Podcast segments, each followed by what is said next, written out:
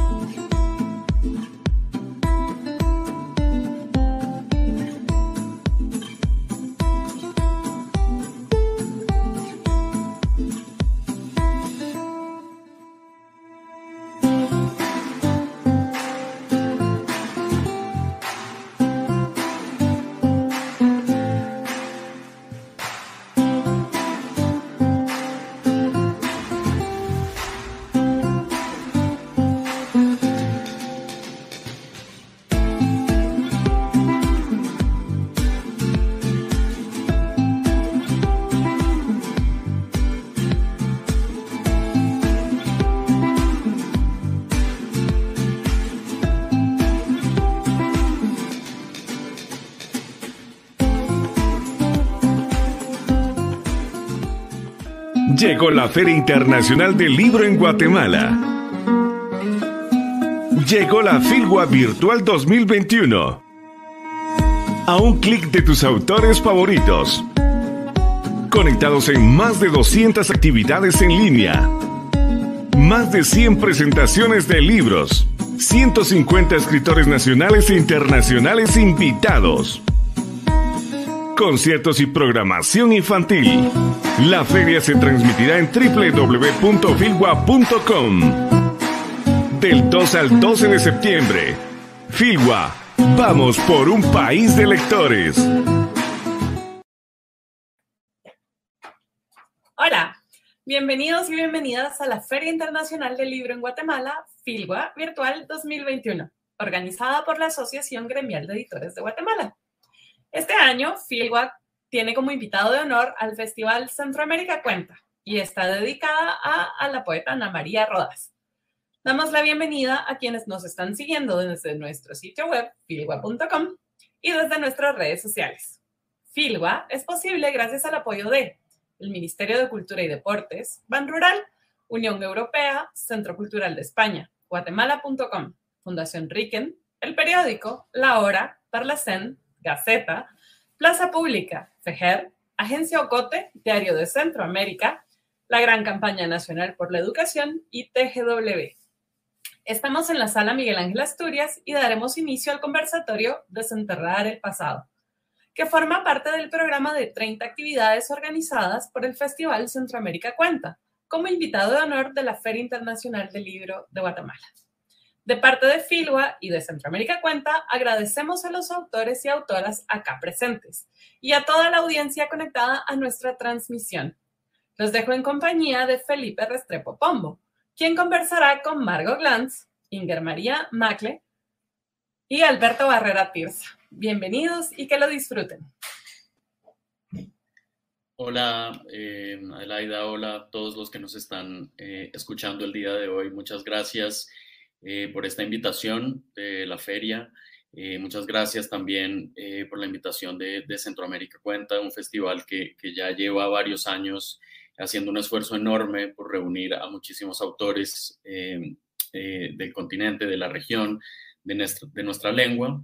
Hoy pues yo tengo el placer y también el reto de, de mm, llevar a cabo, de coordinar esta mesa en la que se reúnen eh, tres autores que, creo que nos darán eh, muchas pistas sobre este tema tan amplio que, recoge esta mesa, que tiene que ver con el pasado, con la memoria, con narrar eh, los hechos, con contar, con desenterrar esa memoria personal y esa memoria colectiva que creo que al final tiene que ver eh, con el fin o con uno de los fines últimos de la escritura, que es eh, crear una, narración sobre los hechos pasados, buscar escarbar en la memoria.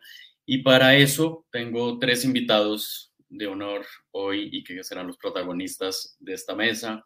Eh, primero Margo, Margo Glantz de México, una de las, de las autoras que yo más admiro, que más reconozco en México y en Latinoamérica. Su obra, pues obviamente estaremos hablando de ella, es una obra extensísima, enorme, que abarca el ensayo, la crítica literaria, la novela, eh, todo tipo de narraciones y que últimamente ha tenido una presencia muy fuerte en las redes sociales. Ya Margo nos, nos hablará de, de, eso, está conectada desde Ciudad de México. Estamos también con Alberto Barrera, Alberto Barrera, un autor eh, venezolano que también creo en este momento está en Ciudad de México, que se ha dedicado a la novela, a la narración eh, y también al trabajo de, de, escribir guiones. Alberto, bienvenido. Y finalmente eh, tenemos a Inger María, una autora que yo no tenía el gusto de conocer hasta hace muy poco, pero que he estado investigando, he estado conociendo y que creo que que tiene una obra también interesantísima sobre la que nos hablará hoy y que espero que sirva también para que, para que su obra sea más traducida y más conocida eh, en estos territorios. Entonces, les doy la bienvenida a, los tres, les agradezco muchísimo. Eh, como les decía, el tema de la mesa es, es de una amplitud un poco asombrosa, pero, pero intentaremos eh, buscar en, en la obra de ustedes tres eh, puntos en común que creo que, que, los hay y si hay puntos también de desencuentro, pues sería muy interesante hablarlos. Yo quisiera comenzar justamente con el tema de la memoria, creo que, es un tema que, a todos los que escribimos nos interesa, es una de las motivaciones de todos eh, hablar sobre la memoria, pensar en nuestra memoria. Y creo que Margo, eh, quisiera comenzar contigo, es un tema fundamental de, de tu trabajo como narradora en las genealogías, en el rastro, tú has siempre trabajado con esa idea de, de, buscar en la memoria, pero en una memoria fragmentada, ¿no? en una memoria, en recuerdos que no necesariamente tienen eh, una lógica narrativa tan evidente y que va más bien con un trabajo de, de indagar en la memoria y en, las partes conscientes de la memoria. Si nos puedes hablar un poco, un poco de esa parte, por favor. Y bienvenida, claro. Bueno, eh, Las genealogías es un libro en cierta medida biográfico de mis padres, luego eh, un libro autobiográfico, es decir, eh, me incluyo en la memoria de mis padres porque, porque yo les estoy haciendo las entrevistas y porque en última instancia lo que me interesaba era saber quiénes eran esos padres a los que yo conocía de manera perfectamente visceral por mis padres, a los que no, de los que no, cómo habían vivido sus infancias, sus adolescencias y su juventud en un país muy diferente al mío, que era entonces la Unión Soviética o Rusia, cuando nacieron, y, y, luego pues ahora es Ucrania, ¿no? Entonces digamos, todo lo que ellos habían vivido allí me era totalmente desconocido, así como el paisaje, miles de cosas de ese, de ese país, que es también mi país de origen, ¿no? Entonces eh, inicié una serie de entrevistas para, para publicarse en un periódico que era muy interesante entonces, que era el Uno más Uno. Durante dos años estuve haciendo entrevistas y me enteré de muchas cosas que no sabía yo. Una de las cosas más interesantes era que, aunque mis padres se conocieron cuando ya tenían más de 20 años, eh, se corregían las memorias de infancia uno al otro, que habían vivido tanto tiempo juntos y ya la infancia de los dos, aunque había sido una infancia gente, eh, les pertenecía, ¿no? Entonces había que deslindar hasta las infancias de los, de los padres, ¿no? Fue muy interesante, muy creativo, además muy, eh, muy, muy, muy emotivo, porque mi padre muy poco tiempo después de que hicimos las entrevistas, mi padre murió en 81, el libro se publicó a finales del 81, mi padre, murió en 82, perdón, mi padre todavía pudo asistir a la presentación del libro, pero yo estaba muy mal, eh, ya no podía, había tenido un infarto masivo, entonces ya no, ya no podía muchas cosas, aunque había podido ver las entrevistas en el periódico y había sido muy importante para él y para mí también. Margo, hay una idea que mencionó que yo creo que también está presente no solo en, en, las en mucho de lo que, de lo que escribes. Perdón, no te oigo. Sí, ¿me escuchas? ¿Ya me escuchas? Sí, ahora sí. Sí, ah, hay una idea muy interesante que mencionaste en, en, lo que acabas de decir y que creo que no solo está presente en, en las genealogías, sino en gran parte de tu obra, y es la idea de que el pasado no es algo estático, ¿verdad? Contabas de tus padres, cómo la narración del pasado hace que el pasado eh, vuelva a ocurrir y de cierta forma sea algo que va cambiando y que se va transformando durante el presente. Sí, eh, yo he escrito varios libros y siempre recurro al pasado y hay siempre en esos libros especie de autor fragmentaria de Silicha, de, Silachá, como por ejemplo, yo también me acuerdo que es un libro que escribí tomando en cuenta lo que hizo Joe Brenner con I Remember o, o Georges Perec en Je me souviens. Es decir, que es, los recuerdos van apareciendo de una manera absolutamente involuntaria, como bien lo sabemos, ¿no? Un recuerdo atrae otro, un sonido atrae otro, un sabor atrae otro, pero todo es, creo que todos los que recordamos, recordamos no de una manera tan clásica y tan perfecta como recordaba Rousseau en las confesiones. Creo que recordamos de una manera bastante eh, complicada, dando saltos a las diferentes épocas de la vida, y según eh, vayamos asociando. Y es lo que hice, yo también me acuerdo, de alguna manera también en las genealogías, lo que mis padres recordaban era pues este, muy vinculado a, a, varias cosas muy cotidianas, porque generalmente hacíamos las entrevistas en, durante las comidas. Entonces era fundamental las comidas como un para recordar cosas, ¿no? En fin, este, pero bueno, insisto, la memoria para mí es una memoria eh, epiléptica, convulsiva, eh, no, no, sucesiva, sino fragmentaria, deshilachada, eh, en fin, no sé. No, no creo que a todos le pase lo mismo cuando confeccionan un libro, pero a mí me pasa casi siempre. Lo mismo me pasa en el rastro, que tú lo mencionaste, pero que es otra memoria, otro tipo de memoria, porque es una memoria digamos, amorosa, conyugal, ¿no? De una relación que terminó y que de alguna manera se recuerda de una manera ficticia en el libro, ¿no? Margo, y también eh, algo que mencionabas hace un momento que, a mí siempre me, ha llamado muchísimo la atención eh, y es esa, esa relación eh, con Perec, ¿no?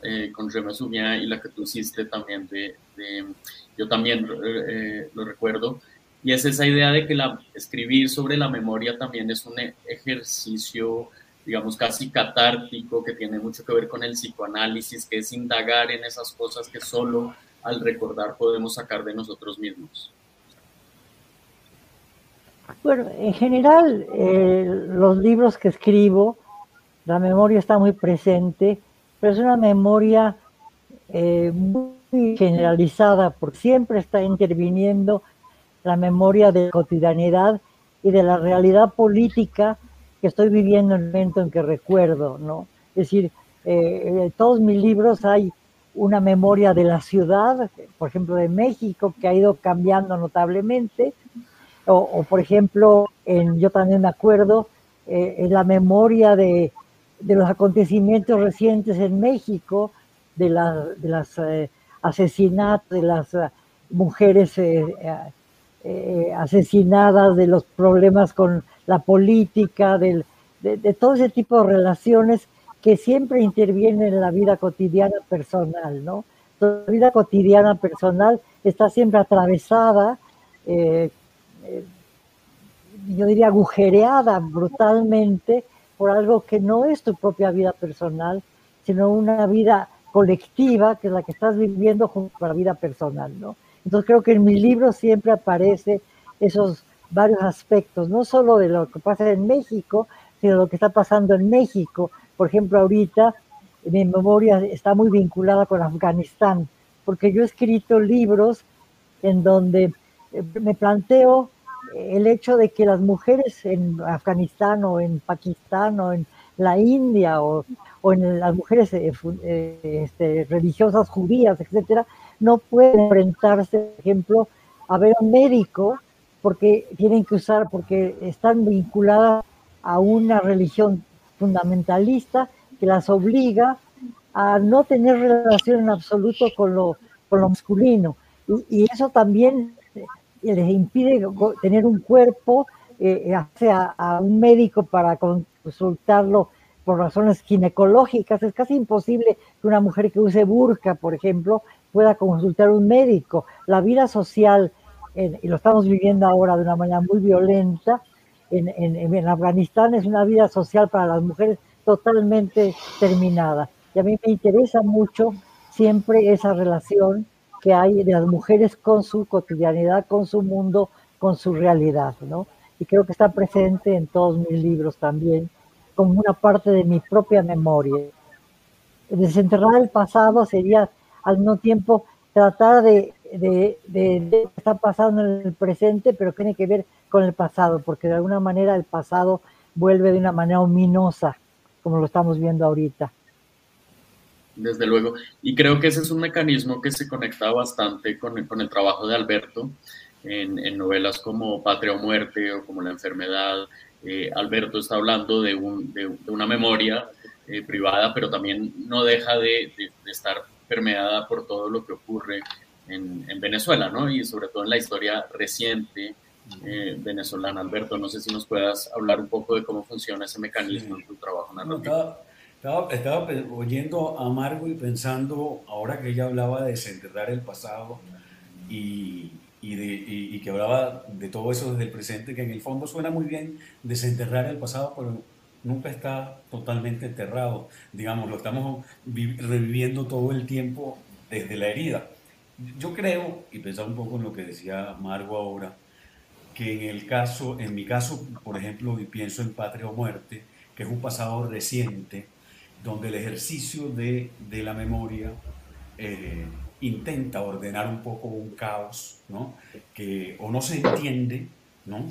O duele de una manera este, particular y entonces se trata de, de ir hacia a ese pasado para tratar de reconstruirlo de alguna manera, ¿no?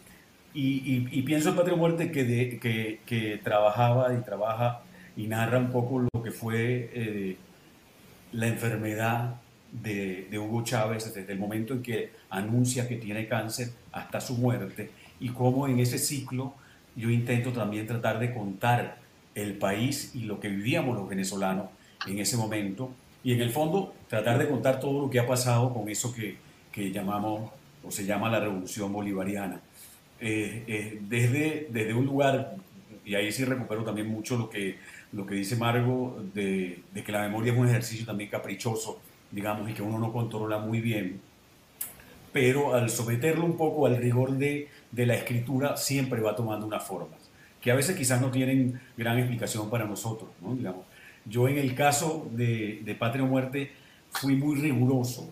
Eh, con el, con el tema periodístico, es decir, con el registro de lo que había sido la enfermedad de Chávez, ¿no? Porque quería, porque era un tema delicado, porque quería ser muy riguroso y ahí este, trabajé un poco esas herramientas de periodismo que tú manejas también, Felipe, digamos, y entonces sí, todo lo que aparece en la novela está sustentado y tiene esa relación de verosimilitud con que, que, que establece el periodismo, digamos, hay unas fuentes claras y todo lo que dijo, pero después en la ficción construyo y voy unas historias que son totalmente distintas y que son absolutamente libres en ese mismo momento. Y yo creo que ese doble ejercicio permite una, una, reconstrucción del pasado y, de la memoria distinta. Es decir, ahí es donde se produce y la literatura permite construir una intimidad. Es decir, ¿no? llegar a ese pasado y a eso que pudiera ser una noticia o no desde una intimidad ficcional. ¿no? Que, que, da ese poder a veces este, conmovedor que, tiene, que puede tener la, literatura. Claro, Alberto, justamente a eso, a eso iba yo y eso pensaba mientras, mientras hablabas. Eh, por supuesto, puede ser, pueden ser estos trabajos que, que, utilizan ciertas herramientas del periodismo, de la antropología, de la sociología, pero al final estamos hablando de literatura, estamos hablando de ficción y la ficción también es un, es un ejercicio bastante caprichoso en, en esto que tú decías de darle orden al pasado, también tiene que ver con unas subjetividades, con una mirada, con, un juego que al final es la mirada del autor, ¿no? Y eso a mí es lo que me parece interesantísimo de recrear el pasado. Eh, claro, mirando la historia, mirando eh, hechos recientes, eh, fundándose en, hechos reales, pero que al final es esa intimidad de la que tú hablas y es lo que busca, y es lo que busca una narración, ¿no? Crear una voz que hable de ese pasado, pero a través de unas experiencias muy íntimas. Sí, y, donde finalmente además este, el periodismo y la ficción, eh, la idea de lo real y la idea de lo imaginado no son antagónicas sino que se complementan. Digamos, ¿no? Rompe un poco como ese binomio en el que además en la vida cotidiana siempre estamos como trabajando, y uno lo ve mucho en los noticieros o algo así, ¿qué es lo real? ¿Eso es real o no? ¿Esto es verdad o no es mentira? Y en ese ejercicio de la memoria que se produce en los libros, digamos, y en la literatura se permite que, que estas líneas se, se, estén cruzando todo el tiempo, digamos que se estén alimentando más bien aquello que normalmente consideramos no real, ¿verdad? ¿No? y aquello que consideramos, más comillas nuevamente, la realidad, digamos. ¿no? Y sí creo que eso parte un poco de, de, ese, de ese, ejercicio de, de memoria eh, que, digamos, a mí me interesa muchísimo también eh, algo que mencionaba Margo, que es el presente desde donde uno recuerda, digamos, ¿no? Y por qué, y cómo se activa y se produce eso. Y yo siento que, en mi caso al menos, yo recuerdo posiblemente desde, desde unas heridas muy particulares, ¿no? Frente a las cuales no sé qué hacer. Entonces la escritura eh, es una forma de organizar la curiosidad y organizar un poco el dolor también. ¿no? Y, y, ahí se construye ese ejercicio como de ir al pasado ¿no? y de buscar ese pasado. Ahora, nada de lo que yo busco y me interesa en ese pasado estaría ahí si no es desde el presente, desde donde estoy escribiendo qué, interesante esa idea de la, de la organización, ¿no?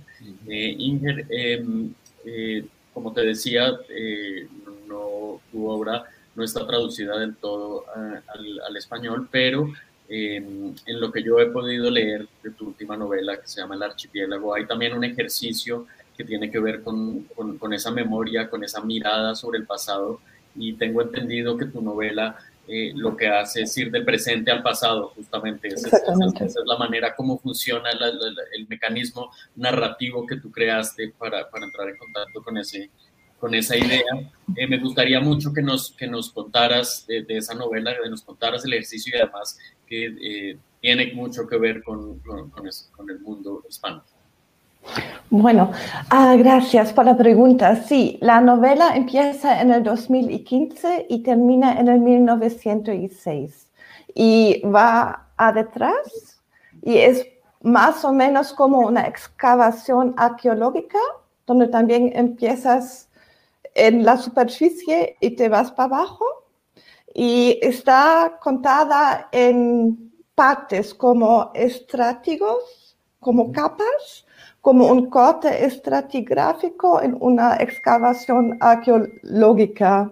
Y la idea, porque lo hice, es exactamente el punto que dijo Alberto antes, que um, en una novela uh, histórica, cuando se trata de una memoria o de un tema histórico, normalmente que escribes dice más sobre la, temporada en que escribes que la temporada que estás tratando.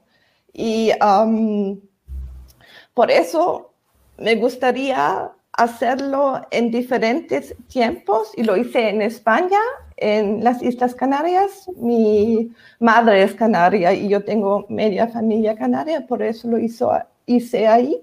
Y también porque Canarias tiene esa, es un Gemini entre provincia y colonia y eso también lo hace un poco más interesante. Y bueno, mi punto a um, empezar con la novela fue que había un estudio psicológico que lo hicieron en los Estados Unidos, que es más o menos, fue sobre la memoria y fue así que um, preguntaron a gentes con 16 hasta 18 años escribir un texto sobre ellos mismos, quién son, quién quieren ser, qué es su identidad. Y después, 40 años después, lo daron los textos, pero el suyo mezclado con los textos de otros, de otra gente. Y tenían que decir cuál es el suyo. Y el interesante o, la cosa interesante es que más que 90% no habían capaz de decir qué fue su texto.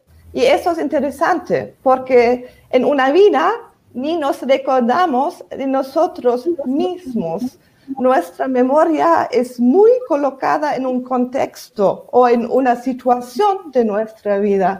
Y si esas cosas cambian, nosotros cambiamos y nuestras memorias también cambian porque nosotros las um, cambiamos, las... Um, um, no las hacemos para que, que hacen sentido en el contexto actual.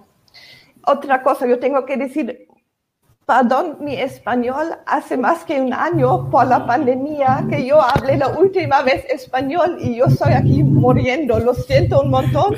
Y yo misma oigo mi acento. Lo ah. siento, ¿eh? Por favor, por favor, está, tienes un español estupendo y entendemos lo difícil que es elaborar eh, ideas así en otro idioma, así que por favor no tienes ni siquiera que, que disculparte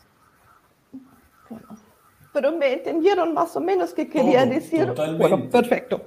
perfecto. Y, hay una idea, de hecho, que, me interesó muchísimo de lo que dices, y es esa fusión entre lo colectivo y lo individual, como a veces empieza a perder, a perder cuál es una y cuál es otra, y cómo los, los recuerdos eh, personales se funden con los recuerdos eh, colectivos de tal forma que la memoria se vuelve una construcción colectiva, ¿no? Incluso la memoria de cada individuo. Exactamente, es como con las fotografías familiares, cuando uno no se sabe si él lo ha vivido o solamente conoce la fotografía y los cuentos, y la fotografía se pone como una memoria.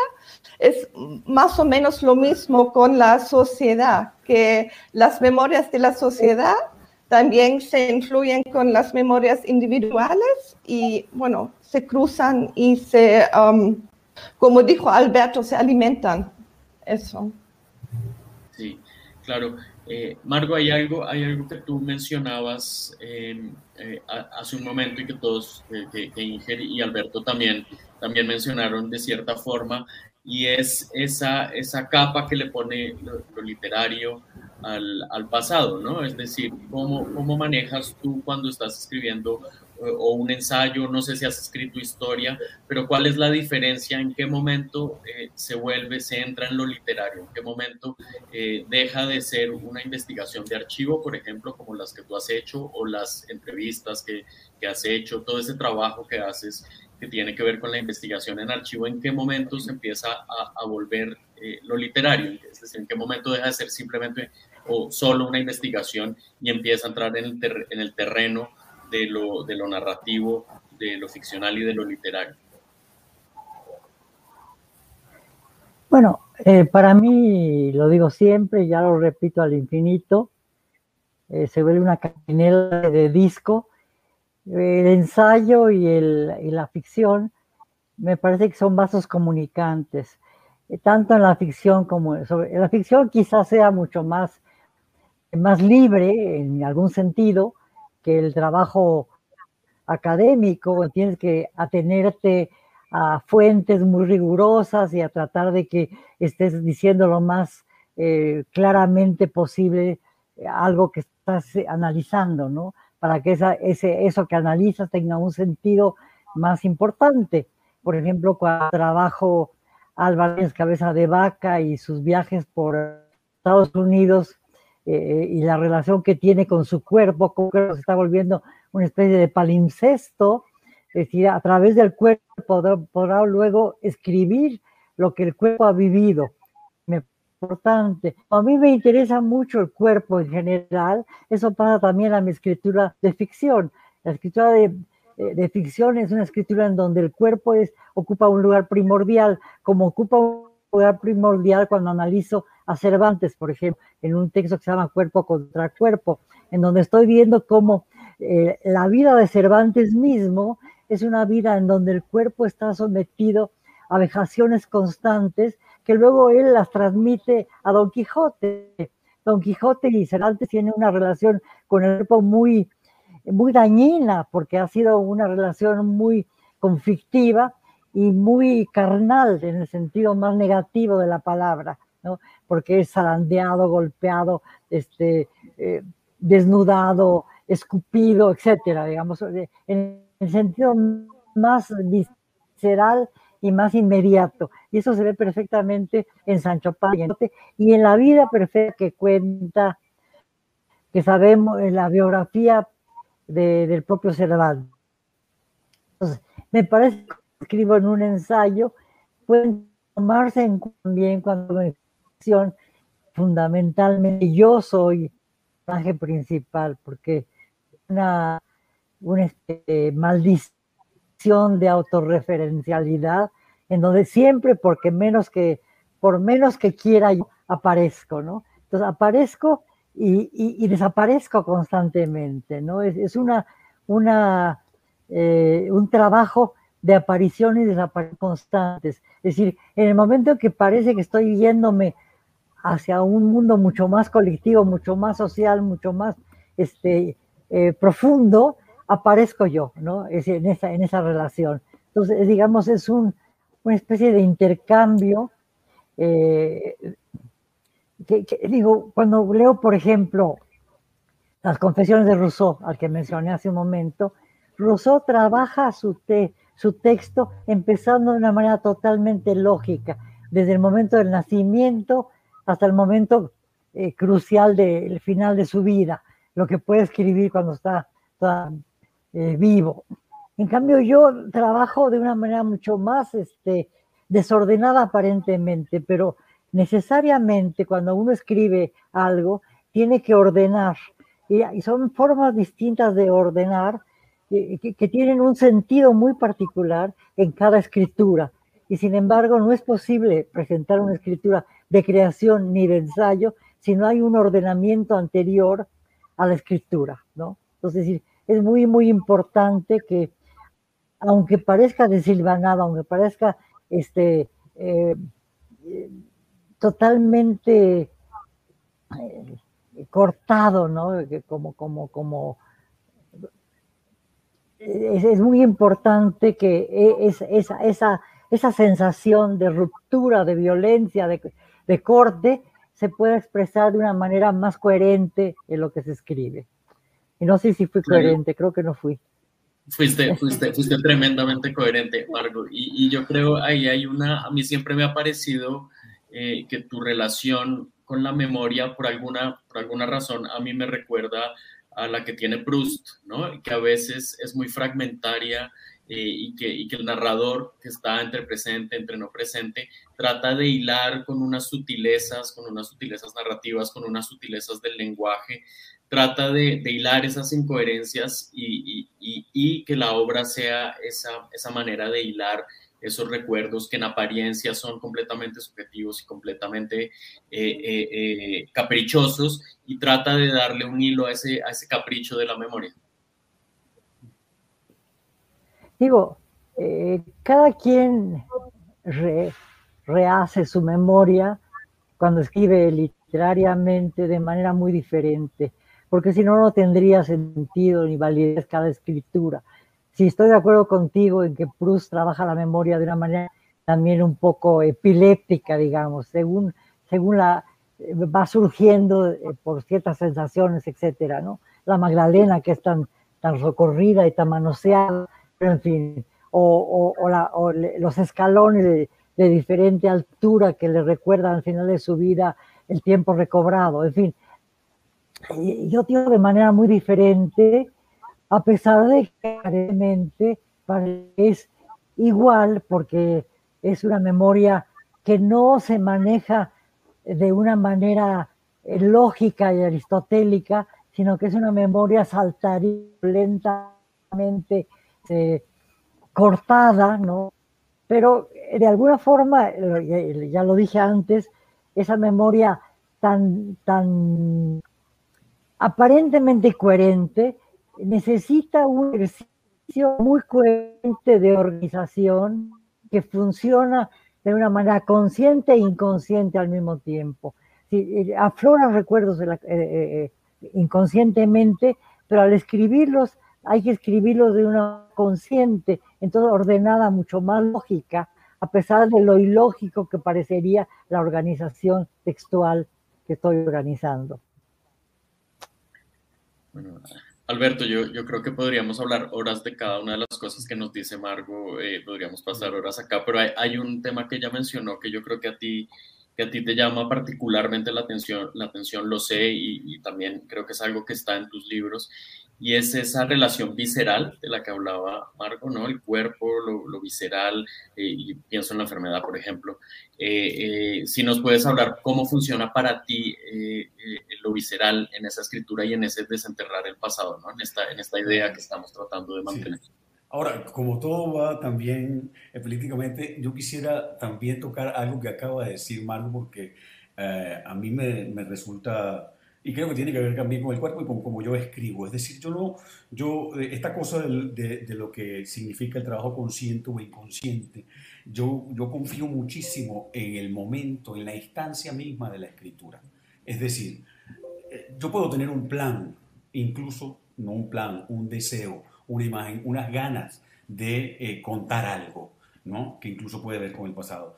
Sin embargo, solo sé lo que voy a hacer en el momento mismo en que la escribo. Es decir, yo confío eh, absolutamente en la escritura como que, es lo que me ayuda a saber lo que realmente quiero decir y lo que realmente quiero recordar finalmente o elijo, ¿verdad? En cómo construyo eso. Y ahí lo empato con algo que decía Inger ahorita que, que, también me gusta mucho, que es la flexibilidad de la memoria. Esta cosa, cuando ella más refiere las cosas familiares, yo, digamos, en mi familia, que nosotros somos cuatro hermanos, a mí me encanta el ejercicio de sentarnos a tratar de recordar algunas cosas y de cómo descubrimos que, por ejemplo, para mis hermanos yo he inventado algo que jamás existió. O hay alguno de ellos que recuerda algo que los demás no recordamos, o lo recordamos diferente. Eso como ejercicio me parece a veces que tiene mucho que ver como con la caja negra que produce la escritura en nosotros, digamos. ¿no? Entonces, a veces uno puede tener un plan previo incluso el deseo de narrar algo claro, nítido. Y yo creo que la escritura misma como proceso te enseña, te guía, te, hace saltar cosas que eh, dan un resultado totalmente diferente. Y, eso tiene que ver un poco este, con, con la corrección y con el texto final, pero también con el mismo proceso de recordar. Ahí, y voy a tratar de empatarlo un poco con tu pregunta, Felipe, ahorita más, Ahí en esa escritura yo he descubierto, por ejemplo, en esa instancia de escritura, eh, mi obsesión con, con, la enfermedad, digamos, ¿no? Con, con, el dilema del cuerpo, con la importancia del cuerpo en eso que me hace escribir y del deterioro o no del cuerpo, ¿no? Y la reflexión o no sobre lo físico. Y eso puede estar y aparecer aunque yo deliberadamente no quisiera tocarlo. Es decir, o aunque yo deliberadamente me hubiera planteado una historia que no entre en esos ámbitos, digamos. Y a mí eso también me parece interesante porque tiene que ver un poco con la memoria, con la ficción y con, el, con este misterio maravilloso que es un poco la escritura. Ya, y me imagino que, que, en este orden de ideas, eh, este, este momento que estamos viviendo eh, será muy fructífero para ti en la escritura, con todo lo que tiene que ver con la enfermedad. Y cómo recordaremos, cómo recordaremos estos años que no sé cuántos serán eh, en, el que, en el que ya la enfermedad ni siquiera está presente así no queramos pensar en ella. Yo estoy queriendo, estoy en este momento deliberadamente queriendo no tocarla, no, huir de eso, pero sé que tarde o temprano, al llegar al momento, aunque mi decisión haya sido esa, eh, mi memoria me traicionará. Hay, hay, hay, también un tema que creo que, que, es, que está presente en, en, el trabajo de ustedes tres en el y le quería preguntar sobre eso a Ángel María, y es el, la memoria sobre el conflicto, ¿no? sobre el conflicto político, sobre la guerra, y que creo que es algo que, que, que no se puede eludir cuando uno está escribiendo desde Hispanoamérica o sobre Hispanoamérica, como es tu caso. Y creo que tú, Inger María, querías hablar sobre, sobre los recuerdos de la guerra, ¿no? Y cómo, cómo los conflictos y cómo, cómo, los conflictos sociales y políticos se, se, se ven, se van, van mutando a lo largo que pasan las guerras. Sí, fue más o menos también el trickle-down effect de esa guerra o cómo um, ese trauma se uh, produjo en varias generaciones, cada generación un poco diferente, pero cada generación afectada todavía de eso.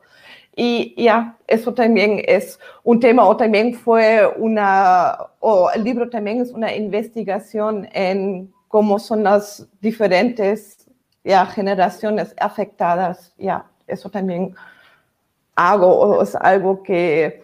Pero una cosa que quiero decir en todo eso que habla del pasado es que yo no escribiría ese libro sobre Alemania que escribí. Eso lo podía escribir sobre Canarias y la historia canaria.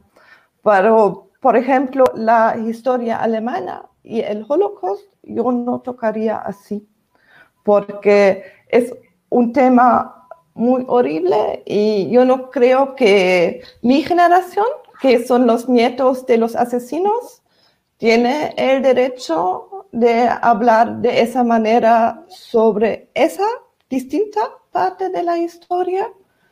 También porque es, um, tiene mucho suceso comercial en Alemania si escribe sobre el Holocaust. Y eso no puede ser que los nietos de los asesinos empiezan a ganar dinero escribiendo sobre el crimen más horrible del mundo. Y eso también es, no se puede hablar de toda la historia y se puede sacar todo, pero también es una pregunta a quién habla.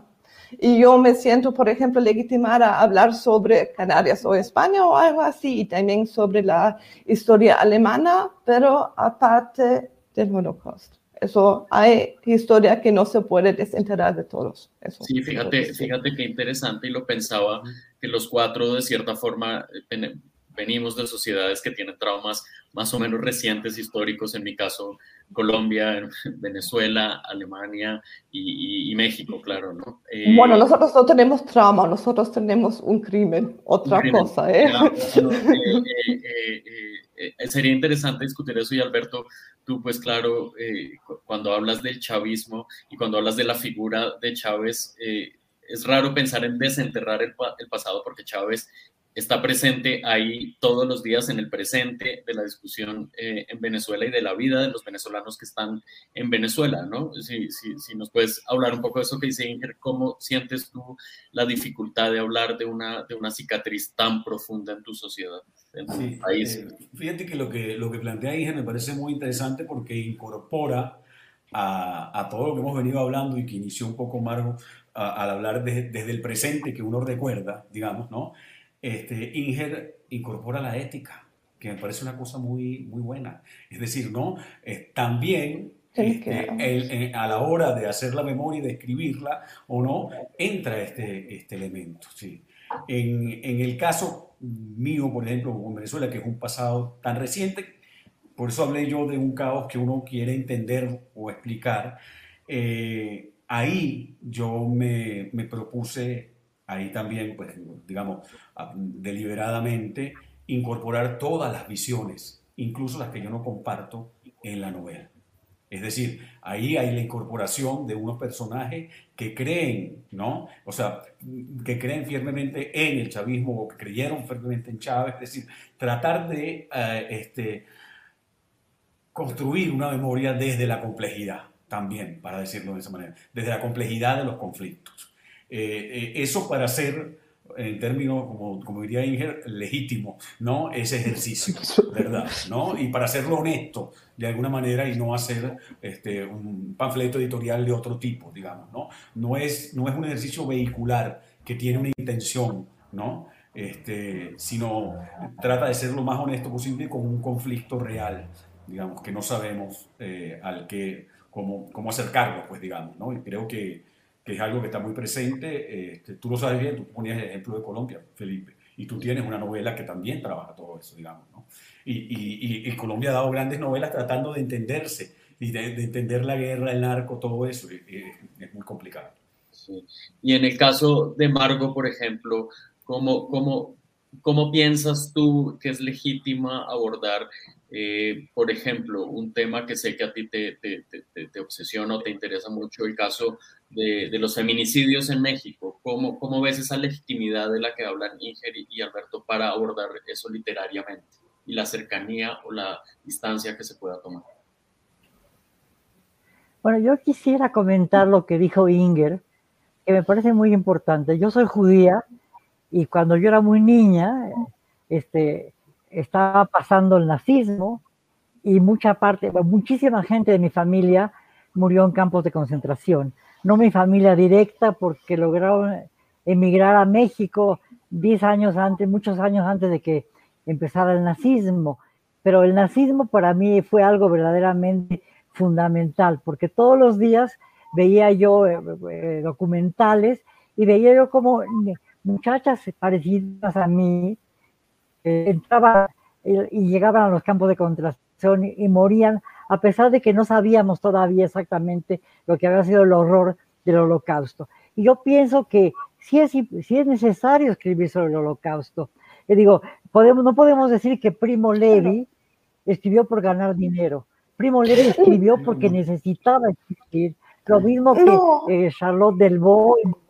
Claro, no, pero ellos son, e, ellos hablan de otra posición. Yo hablo de, soy una nieta de un soldado alemán, ¿ya? Y yo no soy en la posición, Primo Levi es en la posición.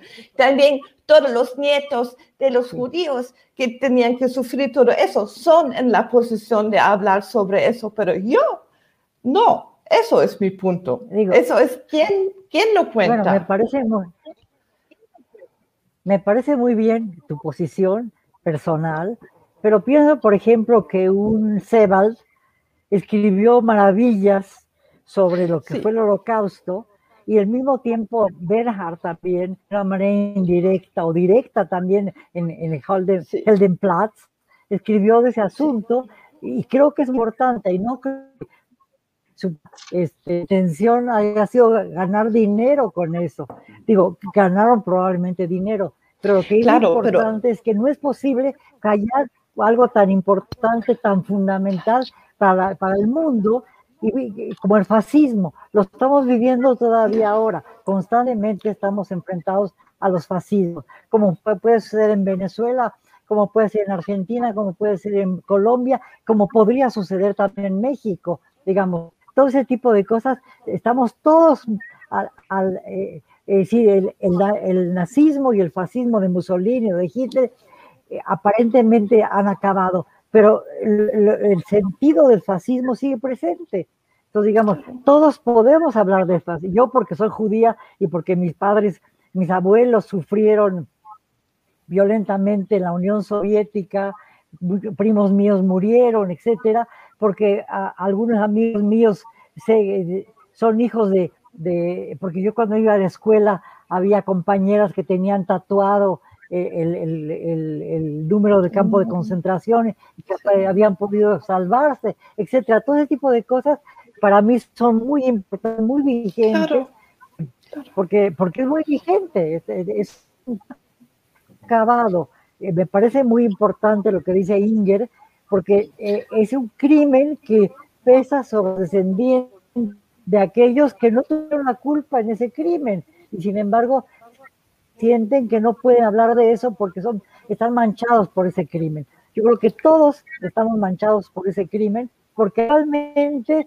crimen sigue vigente, ¿no? Es decir, lo vemos, bueno, el, este, el, el, el ejemplo más extremo, más terrible ahorita, aunque lo estamos viviendo en muchos países, en Venezuela, en Colombia, eh, eh, es en Afganistán, ¿no?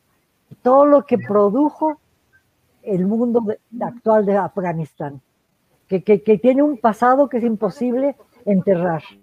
Lo sabemos perfectamente. Y todo eso incide en nuestras vidas, incide en nuestra propia percepción del mundo.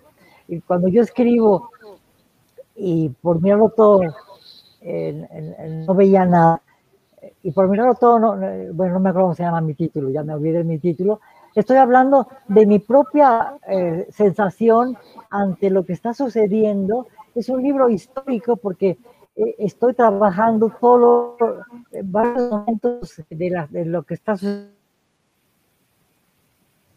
en el mundo y los estoy conjuntando aparentemente sin ninguna dilación, porque así nos los, ofrecen las redes sociales. Estamos en las redes sociales, advertimos cosas las más banales del mundo, eh, cómo me levanté, cómo tomé café, cómo me bañé hoy, y si me gusta el, jazz o no me gusta el jazz, o si me gusta Perec, o sea, Perec, y al mismo tiempo los feminicidios, las fosas en donde se encuentran montones de cadáveres, o cómo, por ejemplo, eh, en México se recibe a varios eh, eh, refugiados de Afganistán, pero al mismo tiempo se golpea y se violenta a los refugiados de América Central. Yo digo, todo eso, todo eso cuenta. Y lo tenemos, y yo creo que, lo, que es importante para los que escribimos tomar en cuenta eso para escribir. Entiendo los, los motivos por los que uno no puede escribir, pero yo sí entiendo los motivos por los que uno sí puede escribir sobre eso. Sí. quiero, aclarar una cosa, que lo de lo comercial no fue la, la generación directamente que venía antes como Sebald o Bernhard o Paul Celan o eso, es nuestra generación, nuestra, hablo de, de, nosotros, nosotros, ¿no? Otra cosa que los que ya vivían o ya que, que vivían en la misma temporada, eso es que lo quiero decir. Bueno, eh, Desafortunadamente me dicen que ya el tiempo eh, se acabó. Realmente ha sido una conversación que, que, yo creo que voy a recordar y que se va a quedar en mi memoria y que espero que los quienes la hayan escuchado les ocurra lo mismo. Les quiero agradecer muchísimo a ustedes tres por todo lo que han compartido hoy y bueno, despedirnos y darles las gracias. No, gracias a ustedes. muchas gracias por la invitación. Sí, gracias, a ustedes por la invitación. Muy amable. gracias. Que estés muy bien, Alberto. Un gusto. Encantado. Igualmente. Bye. Gracias. Llegó la Feria Internacional del Libro en Guatemala. Llegó la Filgua Virtual 2021. A un clic de tus autores favoritos. Conectados en más de 200 actividades en línea.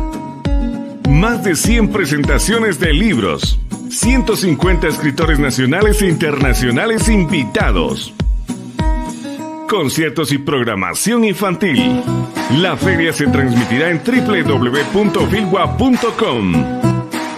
Del 2 al 12 de septiembre.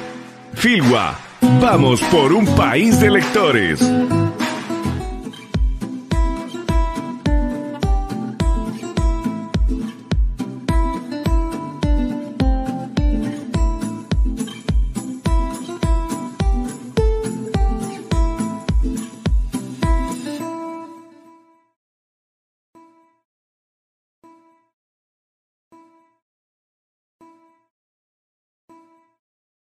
Esta es una producción de Centroamérica Cuenta.